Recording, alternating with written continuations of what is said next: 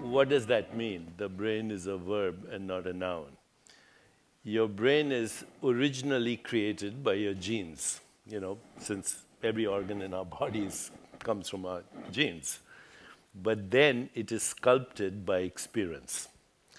Okay, and that's all kind of experience. Right now, as I'm speaking to you, your frontal cortex is being activated because you're listening to me, absorbing this information, analyzing it, um, reflecting on it, hopefully. So my thoughts are influencing neural activity in your brain right now.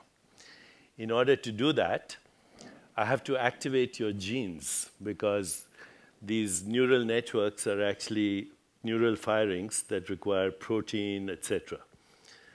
So I'm activating your genes right now in this part of your brain, the frontal cortex. If we were having an emotional conversation, I would be activating your genes in a different part of the brain, the limbic brain.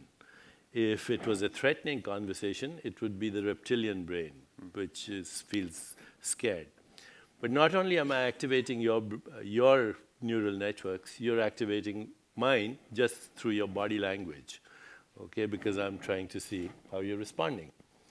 But there are people out there watching us on television, we're activating their neural networks.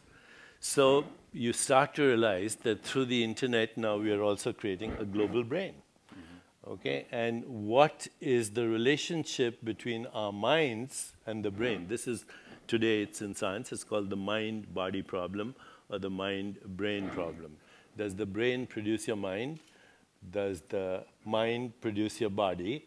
Or are they both the same thing and arising from a deeper, more fundamental reality.